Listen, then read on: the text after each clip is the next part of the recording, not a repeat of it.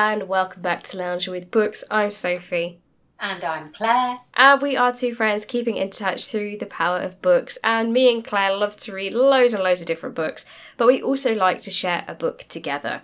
And our first book of 2024 is Lost Kingdom by Laurel Black, and this is her debut novel. And we did do an interview with Laurel in one of our previous episodes, so do go check that out on the podcast. She's a very interesting author, and she tells you all about the book and how she built the world. So, me and Claire have read the first six chapters, and we're going to briefly discuss what we felt about the book so far, and then set our next reading target for Lost Kingdom. So, Claire, what are your thoughts? As someone that has stated multiple times that you're not a fantasy fan, how's Lost Kingdom sitting for you? Well, I can honestly say I am finding it uh, quite an easy read. It's not too complicated.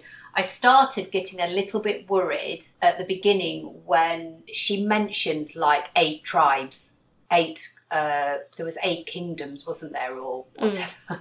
and I was like, oh no, there's loads of them. But actually, it's not working out that way. And I already know what the Rathalans are, and the Zaviens and Kovacs. So I'm already getting used to it because of how she's writing and introducing them. So it's it's reading really lovely. I'm really enjoying it actually, and I'm really enjoying the double narrative as well. Yeah, I really I really like that as well, and I think because it is YA, it's just very fast paced, and as you say, the way she's broken down like the fantasy world you know you hear all these names and you think i'm never going to remember that but then she she's tied each of the clan's magic to quite a unique element, so to speak. So you can be like, oh yeah, that's the people that have like the earth magic. Oh yeah, that's the people that have like bears as friends, and that's the people with the feather tattoo.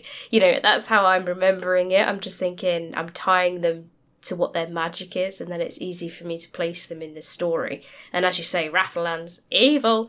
That's all I need to know about them. Evil people that disappeared and then reappeared, and only the, the Rathalans are quite interesting because they seem to have no magic and they disappeared off the face of the earth and then all of a sudden reappeared and took one stronghold and then have been like stealing magical people as they go, but haven't really moved their armies any further afield. And they're using like this mineral that they find in this mine to stop people from using their magical abilities. And I just think, what are the Rathalan's end goals? They're they're you know, they clearly have the power if they want to overcome all these magical people, but they've stopped for some reason and are waiting to do something.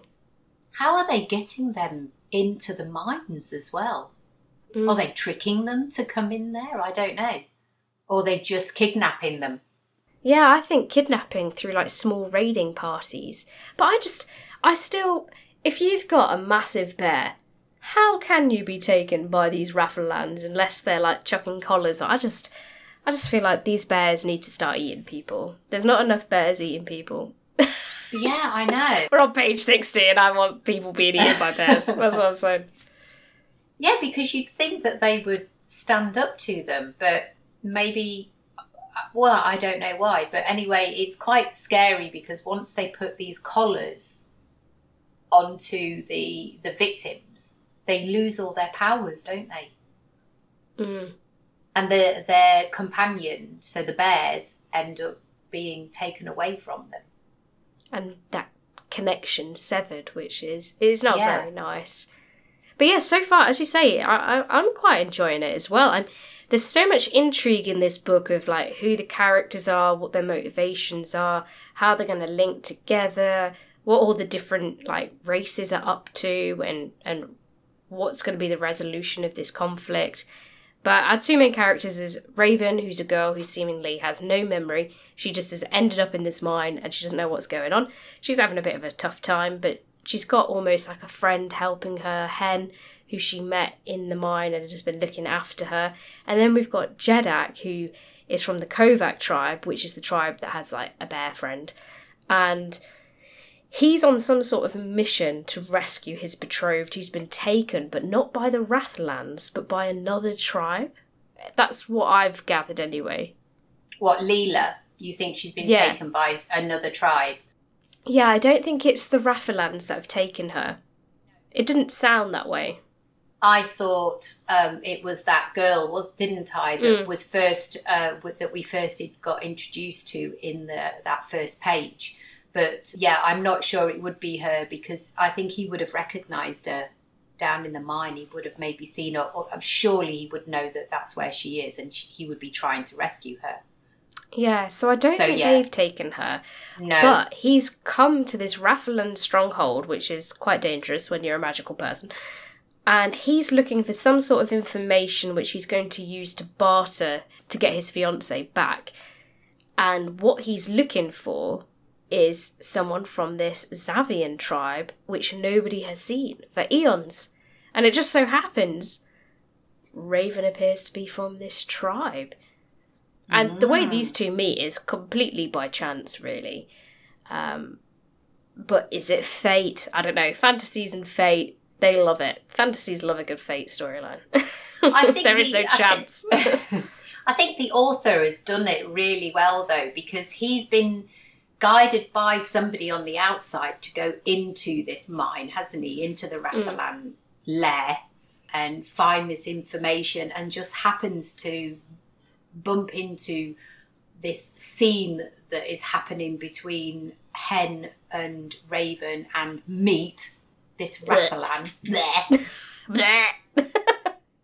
And gets involved with that. He actually did make things worse in the end, though, because I just, seriously, yeah, Jedak, what, sometimes, why? You know, you either walk away or you do something about it. You don't, like, yeah. intend to do something about it and then walk away. Hmm. it was so bad. He definitely made things worse, didn't he? Yeah, he did. He did. And he, he just didn't make anything better, to be honest. But anyway, this all happens. This this thing that happens, and then suddenly there's a girl on the scene who's managed Oh, to get gosh, into the yes. mine Yes. called Sora. Oh, Sora, Sora, not Sora. Sora. Sora. Yeah, she just appeared out of nowhere. She like appeared out of nothing and was like, Raven, I know who you are. I know what tribe you're from. We're all Yeah. waiting for you. How did you end up in here? And I'm thinking, Sora, do you not know where you are? How did you end up in here? like this mine is like impenetrable. and then all I'm going to say is clunk. Mm, Hmm. mm, kadunk. Yeah. and uh, she is taken away by somebody else who is clearly interested in the Zavian tribe. and clearly evil because he's like the commander of Rathalan, isn't he? Yes, yeah, as as openings go for fantasies, Laurel's done quite well because she's started it like quite small, so you can almost understand the characters and, and a little bit of the world. And I have a feeling with this story it's going to expand, and every time the world gets bigger, we'll learn more and more about it. And I think as fantasies go, that is a really nice way to get eased into one, rather than feeling like you've been dropped halfway into the story and you've got no idea who anybody is. absolutely. Anyway, I am looking forward to reading on. Yeah, where are we reading up to, Claire? Ooh, I think we should go up to chapter 14 because then we've done another seven chapters. Yeah, sounds good. That take so that takes us up to page 127. yeah, cool. So chapter 14, which is page 127. Fantastic. So, brilliant. So, that's what we're going to be reading up to. So, we're doing another seven chapters. And the reason we're going to be reading a bit more is that I just find this book quite easy to read. I read it quite quickly and I just want to know what's going on. Yeah.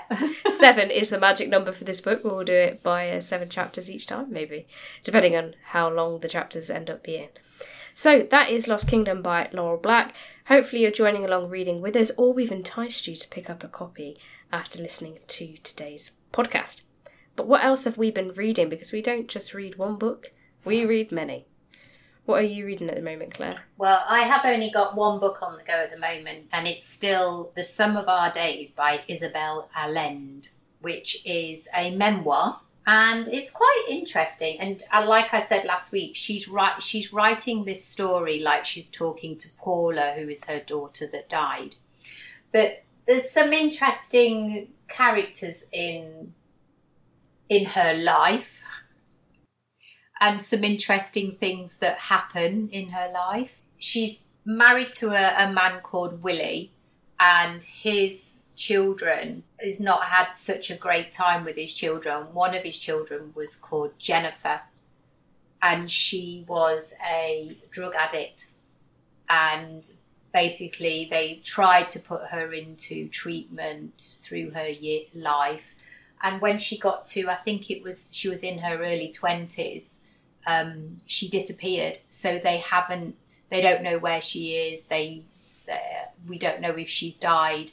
They've sort of had a, a service to say that they think she has died because they went to a clairvoyant and this clairvoyant type person had basically said that she'd been taken and killed, which is not really a very nice thing to be told, is it? But how can they be so sure? I know, I know. She's disappeared and has never been seen again, but she left behind a daughter. So she got pregnant and she had the baby and then she left the hospital after she'd had the baby and went back out on her drug binge and then so there is the baby that is still in the life of the of Willie and um, Isabel Allende. And uh, she's got two mothers. So she's been adopted. That's nice. But then I've just found out that they've split up but are still living in the same house. So yeah. And then in another part of the story Isabel has a, a son called Nico.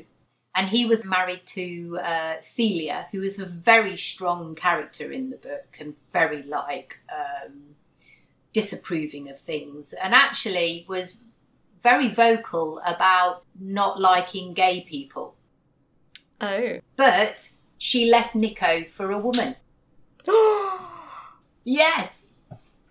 So she was just closeted. She was yeah. just had a lot of internal yeah, homophobia. Yeah. And not only that, the woman she left him for was the girlfriend of another family member in the family. No. Yes. So like the they were like girlfriends of the family members and just kept meeting up at all these events and yeah, then went off together. Yeah. yeah, but Celia had three children with Nico. So she was in like a long marriage. Whoa. Yeah.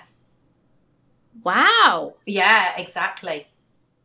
So much drama in this family. I know. So this is why you drama. write a memoir. I know. So so yeah. So that's I'm still going with that book. I've nearly finished it. Crikey, that's that's a lot. That's a lot going on. and that's not even her life, that's just other people she knows. I finished He Who Drowned the World by Shelley Parker Chan. And last week I spoke about this book and I thought, oh, I don't know how it's going to wrap up. I think it's going to be a trilogy. Actually, the book did finish at a, a finite point. So it was a duology. So it was just the two books. And I have to say, I think this could be one of my favourite series of like all time. I think these two books in like a couple years time i'll go back and reread them like i do with lord of the rings. I just loved the world so much. I mean to be fair ancient china is quite an interesting setting anyway because of everything that was going on in that time and there were so many dynasties and uprisings and warfare. But just the characters you know, Shelley Parker Chan would write a character and they'd do something and you would absolutely hate them for what they did and you'd be like, oh, what a, what a villain.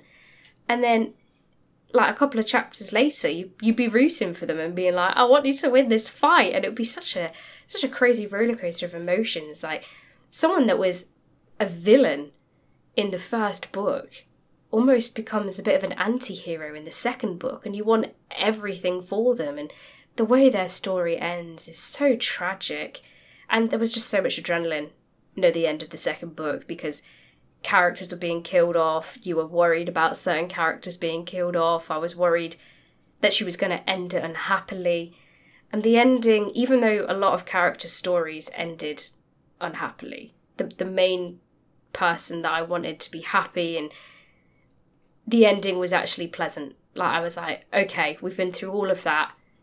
And the ending was actually good. Like, it was a nice ending. As nice as this book's ending could have been, if that makes sense. What what I wanted it to be. But oh my gosh, all the characters went through such a crazy time. But it was brilliant, absolutely brilliant. if you like fantasy, if you like ancient China, if you like good characters and interesting relationships, yeah, I'd really recommend it. I love them both. Like I say, I slated the first book for its ending because I thought it was a standalone and I was devastated. But the two together are actually phenomenal. And I, I think I will go back and reread the first one just to be like, how did we get here? How did we get to He Who Drowned the World? Because, yes, great stories. Really, really loved it. Loved it. That's an overdue from you then. It is an Clearly. overdue. I, I finished the book, Claire, and do you know when you've like finished? I don't know if you've ever had this when you finish a book or a movie or something that you've spent a lot of time doing, and then you just feel like there's a bit of an emptiness.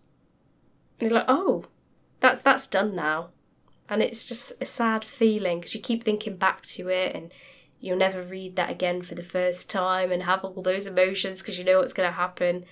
So yeah, no, brilliant book, definitely an overdue from me. Oh, wow. Yeah. Oh, I'm pleased it ended good. I, I was worried. There was a tense few chapters where I thought it was all going to end really badly. But no, it was a really good book. And I've picked up a book that my mum got me for Christmas, which also has another beautiful cover. Because instead of usually hardcovers have like a dust jacket and that's got the pretty design on it. This book is a hardback and it's got no dust cover on it. And the like cover of the book is just printed directly onto the hardback. Oh, I've wow. never seen that before. Um, so it looks cover wise like a paperback, but it's on a hardback and it's about a bookshop. So it's called Welcome to the Hyunam-Dong Bookshop, which I definitely could have pronounced incorrectly. And this is translated by Shanna Tan and originally written by Huang Bo Riem, which again, I've probably butchered the pronunciation there. And this is, I think, a Korean novel, as it says here on the front, a runaway Korean sensation. So I've no idea what it's about. Literally just put my bookmark in it this morning. But yeah, it's uh, a book set in Korea, and I think it's about running a little bookshop there. So I think it's going to be a nice little relaxing read, good for your well-being, and uh, will break up all the fantasy drama that I've been reading. I think you need to put a picture of that on uh, I, I will. I I need to do so much Instagram posting. But someone did say, one of the bookstagrammers I follow, that the bookshop on the front is the same bookshop that's on the back, but there's spot the differences. No. Yeah, That's so really you can look clever. through it and and see what the differences are in each scene because they're like set during different times of the day. Oh and uh, there's a little doggy on the front. I'm all about books with dogs on the front. So yeah, really looking forward to that one. I think it'll be a nice peaceful read. And again, another one kind of set in in Asia. Yeah. Yeah, you're definitely doing the the, the different authors, right? I try. And obviously, try my to, uh, the author of my book is Chilean American. So uh, yeah, You're reading a lot of different cultures as well and around Yes. the world. Yeah, because I've done It's a couple fun. of Swedish authors, All very different genres as well. which is good. We keep It's it good. mixed up. Me and Claire always vary our reading, which is why it's great to listen to our podcast. So, you know, obviously, fellow listener, do pass it on to your friends. They might want to listen to some melodic tones as we talk about books and all the things we've been reading and places we visited in our books. But yes, follow us on Instagram at Lounging with Books. Subscribe to the podcast, leave us a message, let us know you're enjoying it. But otherwise, it is goodbye from me. It's goodbye from me.